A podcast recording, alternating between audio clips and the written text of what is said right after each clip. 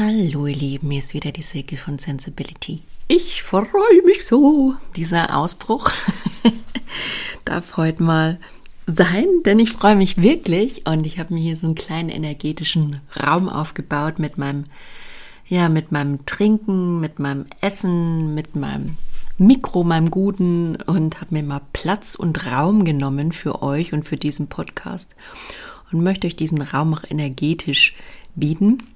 Denn ich habe heute hier mal die Wohnung für mich allein. Ich weiß gar nicht, Homeoffice-Zeiten äh, in einer kleineren Wohnung mit mehreren Leuten, wann das das letzte Mal der Fall war. Ähm, mein Mann taugt es, glaube ich, nicht so, dass er so viel sich ähm, ja, in München bewegen darf. Aber auch mal ein bisschen anstrengend, diese Fahrerei. Aber ich finde es umso besser, heute mal mich wieder auf meine Themen hier konzentrieren zu können und euch was Interessantes mitzugeben.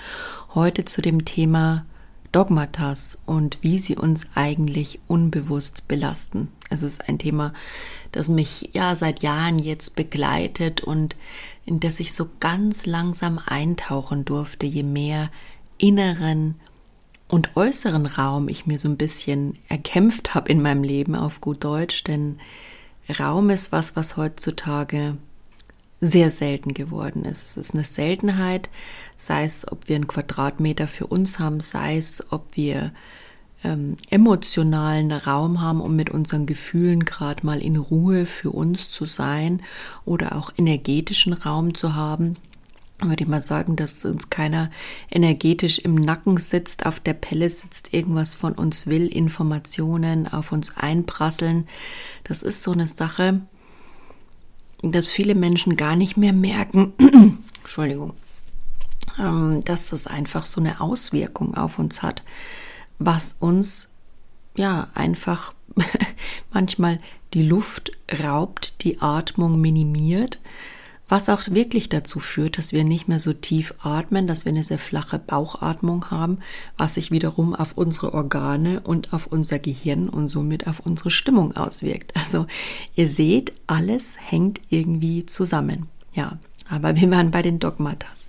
Also die Dogmatas sind für mich Grund Nummer eins in unserem aktuellen Sein, die uns wirklich viel Lebensenergie rauben. Ja ähm, Dogmatas, die zu Schuldgefühlen führen. Schuldgefühle ist, glaube ich, eins der elementarsten Gefühle. Also ich glaube, unsere Gesellschaft würde ich auf Rang Nummer eins sehen, das Schuldgefühl.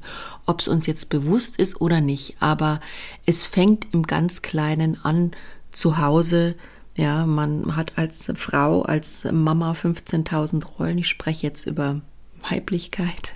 Ich bin eine Frau, ich kann von meinen Erfahrungen reden, dass man da einfach wenig Raum für sich hat und es sehr viel Dogmatas gibt, sehr viel klassische Erziehungs, wie Frauen zu sein haben, gesellschaftliche Dogmatas, so dass wir Frauen uns da einfach irgendwie erstmal wieder rauswurschteln dürfen. Es gab da in den letzten Jahrzehnten sicher auch viel ähm, von der Rollenverteilung bei der Weiblichkeit, wobei ich auch sagen muss, Corona hat uns da in gewisser Weise wieder ein bisschen zurückgeworfen, habe ich persönlich gemerkt, ähm, weil es doch wieder so war, wenn der eine der Hauptverdiener ist und man schauen muss, auch gerade wie man gesundheitlich durchkommt, dann landen natürlich die ganze Care-Arbeit und Haushaltsarbeit und jetzt auch Kindergärten, die geschlossen waren, Schulen, die geschlossen waren.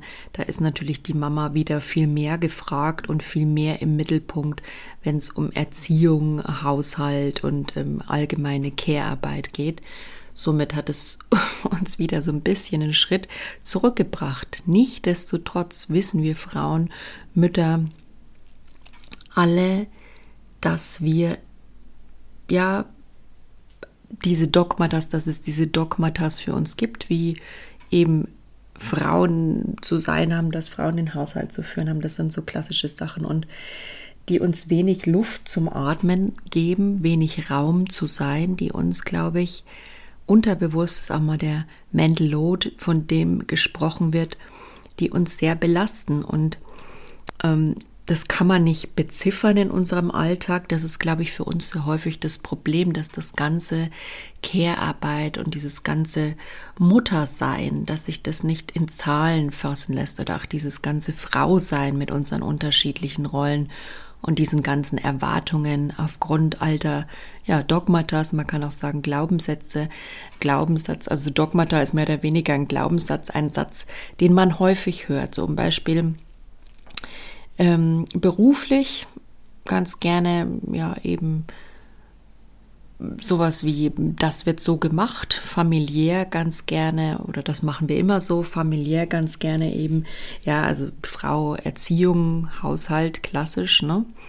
Und halt so die Care-Arbeit auch ganz klassisch Frau und ähm, auch immer noch ganz gerne.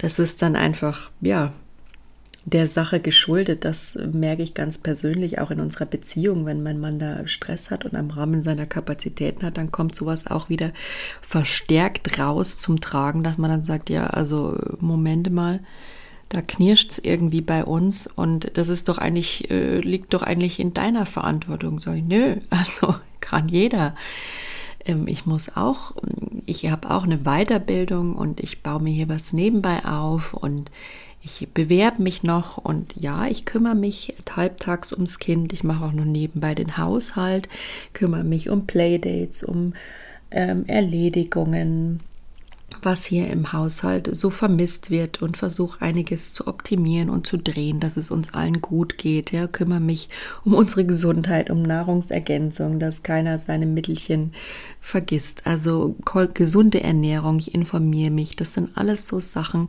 die wir Mütter tun und ähm, ja, die uns auch manchmal auf die Füße fallen, uns viel Energie und Kraft rauben in unserem Sein und die aber nicht bezifferbar sind, wodurch sie uns gesellschaftlich immer ein bisschen auf die Füße fallen, dass es uns aberkannt wird, nicht anerkannt wird zumindest, oder auch gern mal bei Familienstreits mit dem Partner in Beziehungen instrumentalisiert wird, so ungefähr, ja, was machst denn du, du kümmerst dich doch nur darum oder nur das ist deins. Aber das ist eigentlich so ein, so ein Job, der so wertvoll ist und wo wir einfach bewusst aus diesem Alten raussteigen dürfen, um uns, wir Frauen, uns zu empowern, uns einfach mehr Raum zu geben, energetisch, körperlich, räumlich und auch ausbreitend vom, vom ja, Energie, von unserem Sein einfach, ne?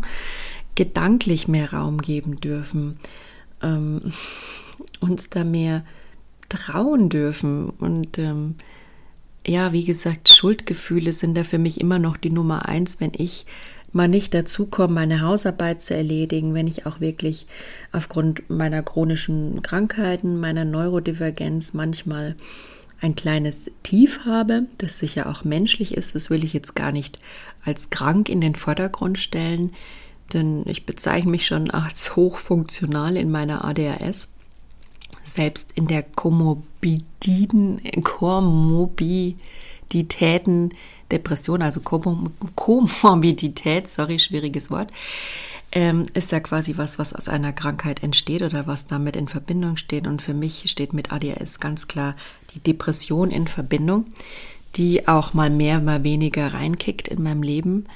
Aber dennoch würde ich mich selbst als hochfunktional beschreiben. Darum geht es aber nicht. Da will ich auch nicht andere damit äh, ja, bewerten oder abwerten.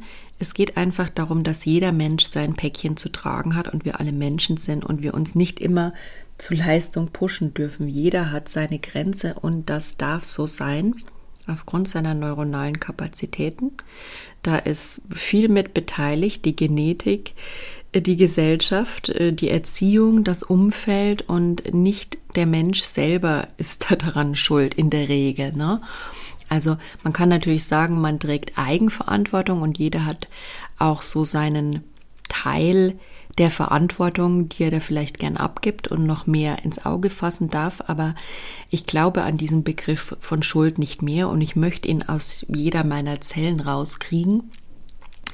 Denn Schuld darf eigentlich nicht existent sein, um frei zu sein, ist so meine Meinung. Also ich versuche mir die einfach abzutrainieren, indem ich mir bewusst mache, Schuld kommt eigentlich nur durch nicht erfüllte Erwartungen von anderen, ja. Und das fing schon bei mir ganz klein an. Ich war anders und ich war bestimmt auch mal laut und ich habe nicht immer sofort auf Knopfdruck so funktioniert, wie das mancher wollte. Ist natürlich schlimm, wenn jeder so seinen eigenen Stress und Belastungen hat. Dann kann sowas schon mal zum Spießrotenlauf für Familie werden. Das ist mir auch bewusst. Es geht uns allen so, dass das für Eltern anstrengend ist, keine Frage. Aber man darf einfach noch schauen, wie man sich familiär die Kapazitäten schafft, um sein Kind da optimal zu unterstützen und ihm nicht das Gefühl eben zu geben, dass es die Schuld trägt für etwas, was jetzt gerade nicht funktioniert, was nicht klappt, dass die Mama zu spät dran ist, ähm, dass er zu langsam ist, dass es, dass das Kind irgendwas, ja, dass mehr oder weniger alles auf das Kind abgewälzt wird. Das ist einfach das Schlimmste, was wir für unser Kind, unserem Kind antun können. Und gesellschaftlich und sind wir einfach so gepolt, gerade so die 30, 40 plus, dass wir das alles noch gut von unseren Eltern so mitbekommen haben, was auch ganz klar ist, weil wir hier in Deutschland, ich sage immer zwei Weltkriege, ja, die Menschen waren hochtraumatisiert, sind es immer noch und das wird einfach genetisch bewiesenermaßen epigenetisch über Generationen weiter vererbt. Somit ist den Menschen gar nicht bewusst, dass sie da tun. Auch sie tragen dafür, wenn wir wieder bei dem Schuldbegriff sind, keine Schuld. Schuld ist nicht existent. Hier sind die Rahmenbedingungen der Gesellschaft, des, des menschlichen Seins, dass es einfach da gehabert hat und der Krieg eben da war mit all seinen desaströsen Folgen für die Menschen. Und ähm, ja, darunter haben wir die Generationen danach noch immer zu leiden. Ne? Stichwort, wie heißen die Kriegsenkelgenerationen, genau. Und auch Schuld und Scham liegen da auch sehr nah beieinander. Man bekommt, hat er als Kind viel mitbekommen, du bist schuld, hat sich dafür geschämt, ähm, ist dann auch natürlich auf den Selbstwert gegangen, ging dann auch so darum, man fühlt sich irgendwie hilflos, je mehr Schuld und Scham man aufgeladen bekommt, ist auch gern so bei ähm, Hochsensiblen oder Neurodivergenten oder alles, was so eben auf dem Spektrum weiter in Richtung andersartige Funktionsweise des Gehirns geht, dass da einfach immer gesellschaftlich erziehungstechnisch so diese Dogmatas waren, ja, du musst funktionieren und wenn nicht, wirst du in dieses Raster gepresst. Ist ja auch immer noch so mit unserem Schulsystem. Also wir sind schon viel weiter gekommen, das möchte ich auch hiermit anerkennen in allen Bereichen. Aber Schule und Arbeit und, und Bildung, Erziehung, Pädagogik, das sind so Bereiche, die da gerne noch schneller aufholen dürfen und die da sich auch gern mal beraten und schulen lassen dürfen von Menschen, die eben sich mit Neurodivergenz oder mit Hochsensibilität und mit allem, was da auf dem Spektrum ist, auskennen. Ähm, es wird immer viel von Vielfalt geredet, ja. Vielfalt in der Gesellschaft oder Diversity meint jetzt nicht nur die geschlechtliche Vielfalt oder was haben wir noch? Die, die ethnische Vielfalt, die Vielfalt der Herkunft. Das ist alles gut und schön und das darf weniger diskriminierend und offen in unserer Gesellschaft anerkannt und gelebt werden. Aber nicht zu vergessen ist in puncto Diversity und da sind wir einfach noch nicht ganz und deswegen habe ich auch Sensibility, weil ich da einfach mit dazu beitragen will, dass auch die neurologische Diversität, die neurologische Vielfalt, die nicht etwa eine Störung oder eine Krankheit ist, ja, immer schön mit diesem Stempel bitte sehr vorsichtig sein. Ne? Es ist eine Normalvariante, eine Normvariante. Es ist eine Art, anders zu sein, die seit Jahrhunderten schon gibt, nur jetzt erst richtig wissenschaftlich, da wir jetzt erst die Gerätschaften haben, die Technik nachweisbar ist. Ne? Und es gab schon immer Menschen, die sich mit diesem klassischen gesellschaftlichen Leisten und Sein, mit diesen Dogmatas, die damit in Verbindung stehen, schwer getan hat. Ich kenne viele Leute hier gerade in München, Also ich habe noch nicht bewusst mit ihnen gesprochen, mit dem einen oder anderen vielleicht schon mal einen Satz gewechselt, aber so tief eingetaucht bin jetzt ja leider auch nicht so Sozialarbeiter und habe irgendwie viel zu tun, aber mit dem einen oder anderen Obdachlosen schon gern mal Kontakt aufgenommen, weil man ja sagt, okay, in Deutschland muss eigentlich keiner auf der Straße leben, aber das sind zum Teil auch Menschen, die sagen einfach, sie wollen und können nicht mit dem System. Aufgrund ihres Seins und ihrer Prinzipien und ihrer Werte. Gibt es viele davon, nicht alle, aber ich muss sagen, ich kann das ehrlich gesagt ganz gut verstehen, ähm, dass sich nicht jeder in dieses System quetschen lassen will und dass es auch für solche Menschen einen Platz in unserer Gesellschaft und weniger Diskriminierung und weniger Fingerzeigen geben darf. Wir sind alle Menschen, Leute. Und ja, jeder hat andere Werte und das darf auch nebeneinander im Miteinander bestehen. Und ja, einfach mal nach diesem Satz tief durchatmen und eine Pause machen. Wir sind alle Menschen, egal wer wir sind, was wir haben, was wir gelernt haben, was wir können, was wir erleiden mussten ja, und was uns dadurch ja auferlegt wurde. Wir sind alle Menschen und wir sitzen alle im selben Boot und wir dürfen da alle gern wieder ein Stück zusammenrücken, indem wir diese alten Dogmatas sprengen, die uns so sehr voneinander trennen, dass wir jetzt schon wieder, wo wir eigentlich in einem ganz anderen Zeit leben, so viel, ja, dass wir einen Krieg haben. Also für mich ist das unvorstellbar, dass es in unserer heutigen Zeit, in der wir so viel wissen, in der wir auch uns so viel schon mit, mit persönlicher Entwicklung und Wachstum und Buddhismus und Freiheit und Frieden auseinandergesetzt haben, dass es dazu kommt. Klar liegt es nicht immer in unserer Hand und äh, ja, nicht jeder hat Kontakt zu dem Herrn Putin und allen, die da in irgendwelchen Seilen ziehen, ja, und da mitmischen in der Politik, möchte man auch gar nicht, weil auch die sehr, naja, sagen wir mal, oft gar nicht die Reflexionskapazitäten haben. Die haben gar nicht den Raum, ihr dogmatisches Sein zu reflektieren, ihre Weltanschauung und ihre eigenen Werte mal zu überdenken. Denn wenn diese Menschen auch in der Politik mehr Zeit dafür hätten, ja, einfach sich darüber mal Gedanken zu machen, wo haben wir uns eigentlich hinentwickelt und welche Denke haben wir noch, ja, welche alten Strukturen. Also ich weiß nicht, wie oft mir in der Arbeitswelt ähm, auf irgend, auf allen möglichen Ebenen, vor allen Dingen auf der Managerebene, gern der Spruch begegnet ist, ähm, ja, das machen wir halt so und das machen wir schon immer so. Ja, also nein, nein, da wäre ich Fuchs, Teufelswild, wenn ich sowas höre. Also nein, das geht heutzutage einfach nicht mehr. Darunter leidet jeder einzelne Mensch und final wir alle zusammen als Gesellschaft, indem dann solche Kriege zustande kommen. Weit hergeholt, meint ihr?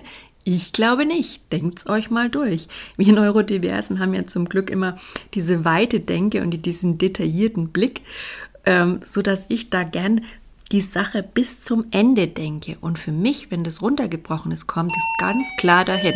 Oh Mist, jetzt klingelt es bei mir. Moment. So, hier bin ich wieder. Ja, muss mal stehen geblieben. Dogmatas in der Politik, die zu Kriegen führen können. Für mich nicht weit hergeholt, wie gesagt. Aber es beginnt ja schon im ganz Kleinen. Also, wie gesagt, in der Familie, in der Erziehung, das ist für mich so der, die Grundannahme, das ist ja das, was uns als erstes im Leben begegnet und was uns am meisten prägt und formt.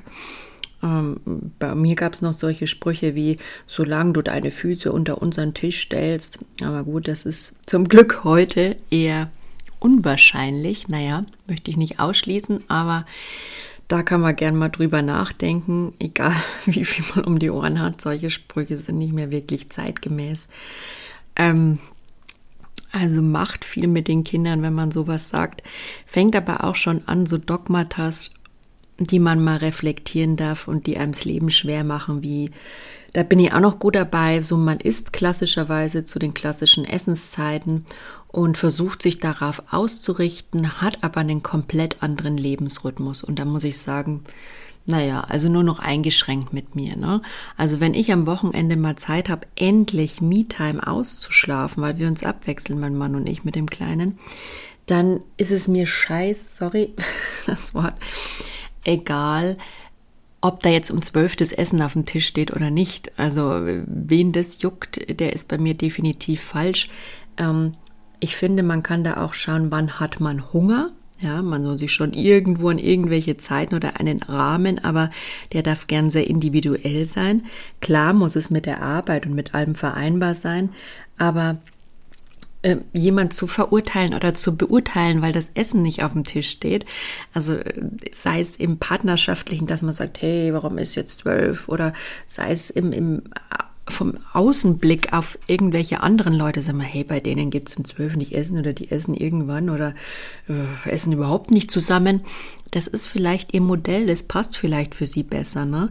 Wir dürfen heutzutage flexibler denken und das darf uns auch für unsere Lösungsfindung beflügeln. Flexibilität ist grundsätzlich was Gutes, wenn wir sie unserem Gehirn wieder beibringen, was natürlich, ja, einfach in den letzten Jahrhunderten ein bisschen verloren gegangen ist, weil man sich einfach aufgrund von Angst und die Bewahrung der Sicherheit natürlich an solche festen Strukturen, die dann irgendwann zu Dogmatas wurden, also die irgendwann wirklich so unbewusst in allen Köpfen zementiert sind, ja und die dann auch wirklich krank machen, ja, die wirklich uns auch Lebenskraft, Lebensenergie, psychische Krankheiten, das alles hängt damit zusammen, wenn wir uns so begrenzen lassen. Und ich will euch den Impuls heute mitgeben, einfach mehr zu entlarven in eurem Sein, in eurem Leben, in allen Bereichen, sei es in der Arbeitswelt, sei es im Privatleben, sei es in der Partnerschaft. Ähm, ja, es ist dann nicht immer sehr schön und man hat dann auch ein Problem in Anführungszeichen zunächst einmal damit. Also man darf einfach schauen, wie man damit umgeht und neue Wege zu finden, braucht auch Kraft, das ist mir bewusst. Aber ich sage, es ist sowas Nachhaltiges, was Gesundendes. Es ist nicht dieses kurzfristige, yay, oh, schon wieder mehr ein Problem mehr. Das ist natürlich kacke. Also jeder steckt dann den Kopf in den Sand, weil keiner mehr von Problemen hören kann. Ja, aber Leute, es bringt uns nicht weiter. Es geht mir auch mit meinem Mann so, der ist oft am Rande seiner Belastbarkeit. Ich meine, er ist, chronisch krank, hat einen Vollzeitjob, ähm, Papa, er hat genug um die Ohren, ja seine Nerven sind einfach da nicht so die besten. Und dann muss man einfach schauen, auch wenn man dann so Probleme auf den Tisch geht, dann geht es bei uns erstmal auch äh, die Stimmung nach unten und sagt, oh nee, jetzt komm du mir noch mit irgendwas. Ähm, ich soll da mal über die, äh, über die Rahmen hinausdenken oder Selbstreflexion. Da habe ich überhaupt keinen Bock, da habe ich überhaupt keine Kapazitäten, das schaffe ich gar nicht. Und das verstehe ich dann auch, denn das Nervensystem, man muss schauen, was reinpasst. Das meine ich damit gar nicht. Aber ich sage nur, fördert und fordert euch auch, ja. Es ist nicht für immer diese Ausrede, diese Form von Eigenverantwortung abgeben, weil ich jetzt gerade an meiner Belastbarkeitsgrenze bin. Also ich hatte noch nicht einen Tag in meinem Leben, wo ich sage, ja, da ist noch genug Energie übrig, dass ich nicht an meiner Belastbarkeitsgrenze angekommen bin. Macht mich aber nicht, wie manch andere Leute meinen, weniger belastbar. Eher im Gegenteil, weil ich schon mein Nervensystem einfach gut kenne. Und so geht es vielen von uns, wenn nicht sogar allen. Wir sind wir haben schon eine Grundlast in unserem Nervensystem aufgrund von vererbten Traumata, von, von Krankheiten in der Familie, von ja, Problemen in der Struktur, in der Bildung, in der, im Sein, in, durch diese Dogmatas, alles, was uns so mitgegeben wurde, ja, das hat jeder von uns. Und da gibt es keinen Schuldigen dafür. Das ist einfach, wie es ist. Das hat sich einfach so entwickelt. Und damit dürfen wir jetzt schauen, wie wir umgehen. Ich meine, unser Gesundheitssystem kann uns alle Kranke, das ist jetzt nur mal so ein ja, Side-Effekt. Es soll uns jetzt nicht Druck machen, aber es kann das auch irgendwann nicht mehr handeln. Und es werden immer mehr Menschen psychisch krank was jetzt auch natürlich in Form von, von Genetik, aber auch daran kann man was verändern. Wir haben eine Neuroplastizität und das sage ich mit ADHS, wo man bis jetzt aktuell davon ausgeht, dass es nicht heilbar ist, weil das einfach neurologisch anders gewired ist, das Gehirn und einfach eine andere Form ja, der, der Kommunikation und der Reizfilterung und der Wahrnehmung besteht. Dadurch, dass der, der Thalamus, könnt ihr gerne mal auf ähm, ADHS Kompendium, ich habe das mal adhx.org, glaube ich, also ich schreibe es euch mal rein, mal gleich mal aufschreiben dass ihr da mal reinguckt. Da könnt ihr nachlesen, welche, welche Gehirnteile und inwiefern die wirklich anders funktionieren bei ADHS. Ich merke es mir schon, aber ehrlich gesagt immer nur so am Rahmen. Ich weiß einfach, dass es so ist. Ja, aber die Details, ich bin kein Arzt, da könnt ihr gern irgendwo anders eben im Kompendium nachlesen. Mich persönlich graut es eigentlich immer, irgendwie in Firmen zu landen oder auch, ja, in, mit Organisationen zu tun haben, sei es jetzt irgendwie schulisch, Kindergarten, die da im Punkto ähm, ja, Dogmatas noch so wirklich hardcore aufgestellt sind. Ja, es ist also, möchte jetzt nicht sagen in allen staatlichen, aber es findet man in staatlichen wohl eher als in privaten Institutionen, ja. Und auch in alternativen Institutionen ein bisschen weniger Dogmatisierung. Aber auch da gibt es vielleicht wieder eine andere Form der Dogmatisierung. Also habe ich jetzt auch erlebt, so am, am Rande. Das zum Beispiel in der Waldorfschule sagt man dann, ja, da sind wieder Leute, die sind dann partout gegen eine Impfung. Möchte ich jetzt nicht sagen, aber das ist auch so ein klassisches Dogma. Also wenn wir bei den Dogmas unserer Zeit sind, es gibt zurzeit zwei Dogmatas in der Corona-Phase. Das sind einfach die dogmatischen Impfbefürworter und die dogmatischen Impfgegner. Und dann gibt's noch ja, die Leute, die mittendrin stehen. Da würde ich mich dazu zählen. Wir haben uns geimpft, ja. Wir wollten, wie es immer sagt, so schön, wobei ich das eines der dürfsten Argumente finde, Solidarität, weil Solidarität äh, hat auch mit individueller Gesundheit zu tun. Man kann nicht sagen, ich hänge meine individuelle Gesundheit jetzt mal an den Nagel, um solidarisch ähm, mir was reinzupfeifen, was vielleicht, vielleicht für mich individuell gefährlich oder schlecht sein könnte. Ja, also bin ich nicht bei der Solidarität, aber ich bin weder ein Befürworter noch ein Gegner, trotz der Tatsache, dass wir einen realen Impfschaden haben, für den wir immer noch ähm, kämpfen müssen. Aber wie gesagt, unser Leben wieder so halbwegs normal läuft.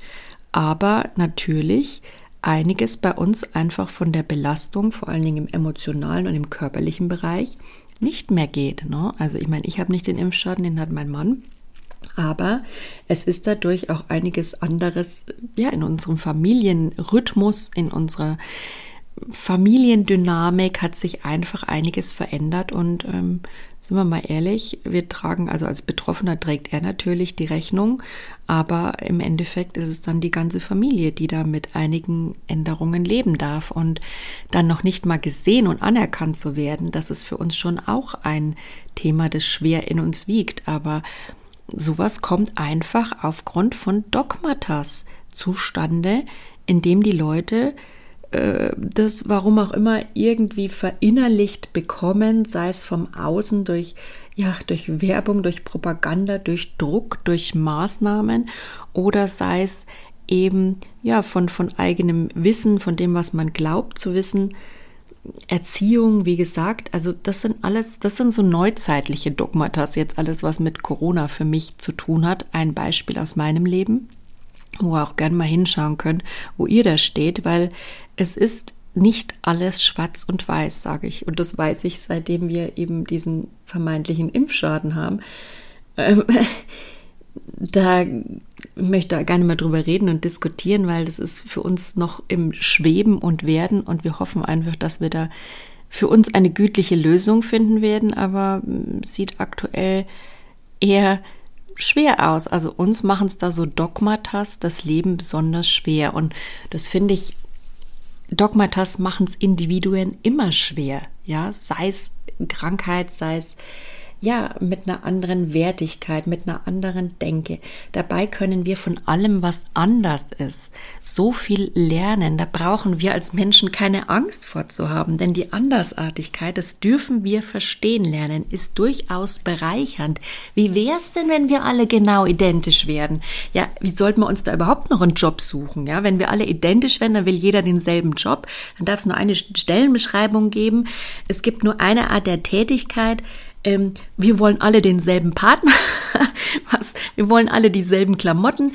Ähm, das Leben wäre so eintönig, einfarbig und überhaupt nicht erfüllend. Also das ist doch nicht das Leben und nicht das Menschsein.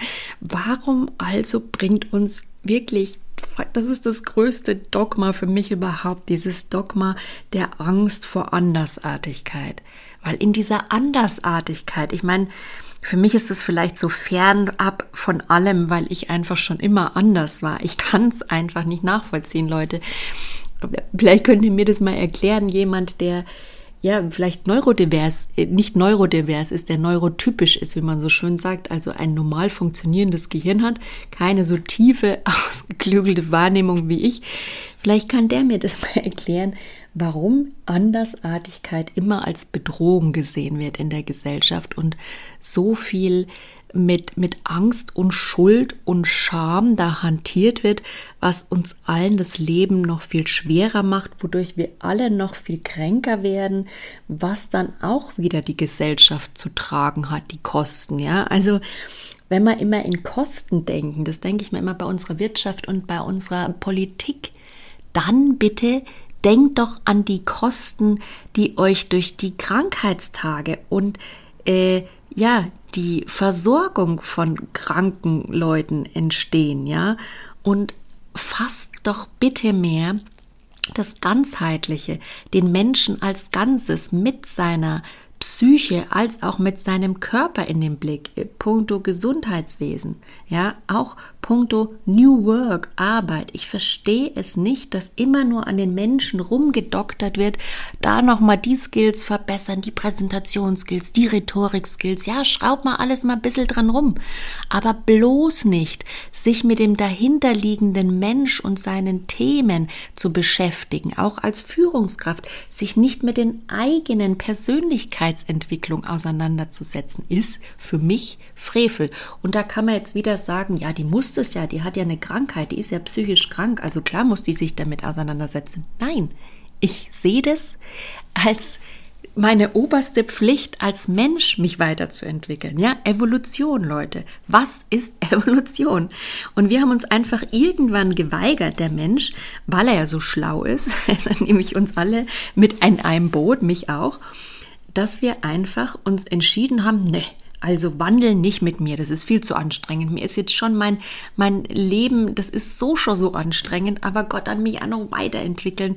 Ja, das ist aber der Wandel. Das ist das Einzige, auf was du dich im Leben verlassen kannst, auf diesen Wandel. Und du kannst dir es nur schwer machen, wenn du nicht hinschaust. Du kannst nur unglücklich und ungesund werden, wenn du es weiter verdrängst. Es ist deine persönliche Entscheidung.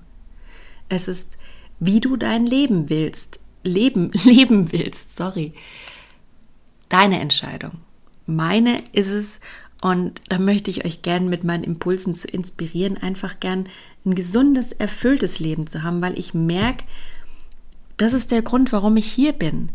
Das ist auch das, was ich bis zu meinem Lebensende erreichen will. Ich möchte nicht mit Bedauern sterben, ja, weil ich weiß, und da kann ich immer sagen, ich habe diese krasse Sterbeerlebnis mit meinem Dad mitgemacht, der sich viele Jahre gekämpft hat mit seiner Krankheit und auch mit seinem Krebs und der ja sich da in alle Richtungen selbst zerfleischt, aber nie so richtig aufgrund seiner Krankheit aus dem Quark gekommen ist und am Schluss schon dieses Bedauern hatte und ich das in seinen Augen gesehen hat und dass es für uns echt ein Prozess war, ihm das auch abzunehmen und ihm diese Liebe auch noch zuteil werden zu lassen und ihn mit ihm dahin zu gehen, dass er diese Erfüllung noch findet, so dass er gehen kann. Also ich möchte das nicht für mich, weil ich nicht weiß, ob jemand für mich am Ende meiner Tage da sitzt, der mir die Hand hält und sagt, es passt alles, wir lieben dich, du wirst geliebt und du darfst jetzt gehen, weil es dein Wunsch ist.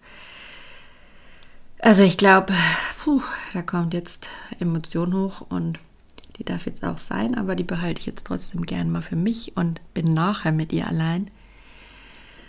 Ja, das ist das, was mich dabei einfach antreibt, warum ich Sensibility auch mache, weil ich für mich was tun will, weil ich weiß, dass ich keine Insel bin, dass somit auch was für die Welt getan wird, wenn ich was für mich tue, dass alles Persönlichkeitsentwicklung auch in Richtung Gesellschafts, ähm, ja, Gesellschaftsverbesserung oder gesellschaftlicher Wandel geht und auch mit in Richtung Kriegsvermeidung und Streitigkeiten und ein besseres Miteinander und eine bessere Gesundheit geht, wenn man das zu Ende denkt. Und da kann man natürlich mal wieder den Cut machen vorher und sagen, ja, das eine hat mit dem anderen nichts zu tun. Aber es gibt schon so viele Studien, wie sich Energie auswirkt. Viele Physiker wissen es. Es gibt die Quantenphysik. Es gibt viele Studien über Energetik, ja, und ähm, auch in, in CERN dieser Teilchenbeschleuniger, ja. Also wenn man sich da mal reinfuchst und sieht, dass da so Teilchen aus dem Nichts entstehen, nur weil man da bewusst hinschaut und wo sich unsere Energie, wo sich die Energie drauf richtet, dann entsteht sowas, dass wir eigentlich wirklich uns alles viel durch Gedanken, alles eigentlich, durch Gedanken, nicht eigentlich, weg damit, durch Gedanken erschaffen können und das alles durch unser Denken entsteht. Die Materie entsteht durch Bewusstsein und durch Energie. Und wenn uns das mal wirklich so bewusst ist, dann wird uns auch bewusst, was wir für eine Macht haben. Und das ist dann Persönlichkeitsentwicklung pur. Und ich wünsche jedem, dass er den Weg dahin findet, weil ich es manchmal ehrlich gesagt schlecht ertragen kann, aber das ist wieder mein Problem, mich davon abzugrenzen, wie sehr sich manche Menschen geißeln, wie sehr Systeme kollidieren, kollidieren. Aber im Endeffekt kommen ja diese Auswirkungen auch wieder bei mir an. Ich tue mich gerade besonders schwer mit unserem Gesundheitssystem und mit unserer Politik und mit unserem, ja, Arbeitsart und Weise, unseren Arbeitsplätzen, mit unserer Arbeitswelt, weil ich sage, das sind für mich gerade die Schnittstellen, die am meisten schmerzen, wo diese alten Dogmatas auch noch sehr zu finden sind. Ne? Also ich habe jetzt wieder heute eine Studie gelesen, vier Tage Woche in England wurde gerade getestet, fand ich super von einigen Firmen. Und die haben jetzt rausgefunden, wieder einmal, es gibt ja schon unendlich viel Bücher zu der Vier-Tage-Woche und Studien.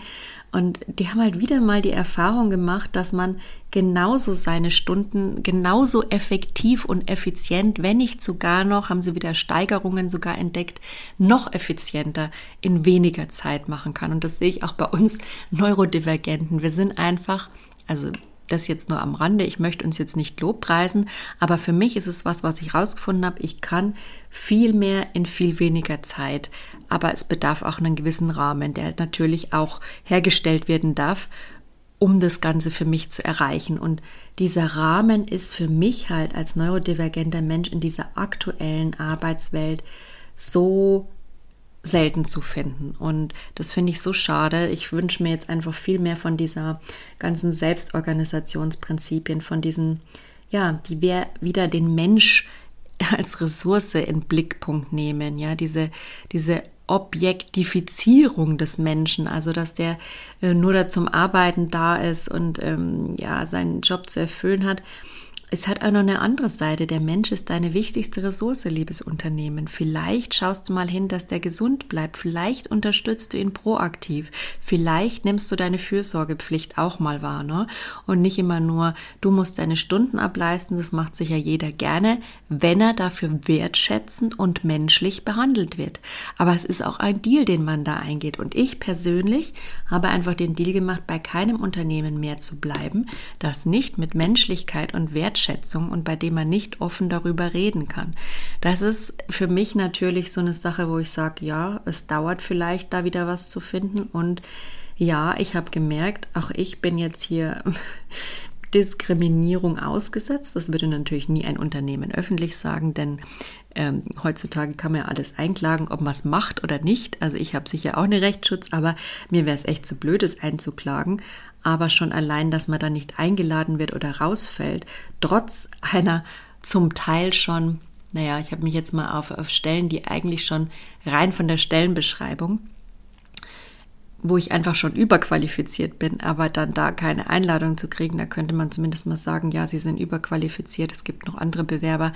Nee, man wird dann erst gar nicht eingeladen, weil die Leute, weil ich meinen Lebenslauf auch gerade bewusst so gestaltet habe, dass er darauf eben abzielt, dass ich neurodivers bin, und dass ich auch Komorbiditäten in meinem Leben das habe, dass ich aber dadurch nicht weniger leistungsfähig bin, wissen die Menschen nicht oder wollen sie gar nicht hören. Ne? Sie haben so ihre Vorurteile im Kopf und da haben sie auch so ein Dogma in Bezug auf, auf psychische Krankheiten oder auf Normvarianten, wie ich so schön sage. Für mich ist ADS keine klassische Krankheit.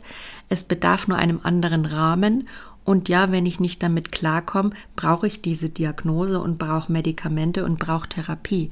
Das ist auch total legitim, weil unsere Gesellschaft versaut sich einfach auf gut Deutsch selber, indem sie auch dieses Potenzial in dem Problem Solving, in dieser Kreativität, in der Lösungsfindung von uns Neurodivergenten überhaupt nicht anerkennt, überhaupt nicht nutzt ja, und so kommt es halt immer wieder zu den gleichen äh, Lösungen, die von vielleicht neurotypischen Menschen, damit möchte ich auch nicht neurotypische herauf oder herabsetzen. Das geht einfach darum, nicht immer dasselbe zu machen und auch Andersartigkeit wertzuschätzen. Das dürfen wir lernen. Weg von dem Dogma in unserer Gesellschaft überhaupt, dass alles, was irgendwie anders ist, äh, ja, bedrohlich ist und dass dass wir da ganz heftig mit Angst und Schuld reingehen müssen, um das irgendwie zu managen und irgendwie klein zu kriegen. Das ist für mich gerade das größte Problem unserer Gesellschaft. Und wenn wir das für uns lernen zu hinterfragen, liegt darin so viel Freiheit, so viel Potenzial für Gesundheit. Und das wünsche ich euch allen, dass ich euch da ein bisschen im Kleinen und im Großen von diesem Hirngespinsten befreien konnte und ihr damit euren eigenen Weg findet, umzugehen. In dem Sinn, macht's gut. Wenn dir mein Podcast gefallen hat und den regelmäßig hören möchtest, abonniere ihn gerne und lass mir doch gerne als wertschätzenden Energieausgleich eine Bewertung da. Dafür wäre ich dir unendlich dankbar. Wenn du weitere Infos zu mir und meinem Wirken haben willst und gerne im Bilde sein willst, aktuell, dann folge mir gerne auf Instagram bei sensibility-20. Ich freue mich, mich mit dir auszutauschen. Mach's gut.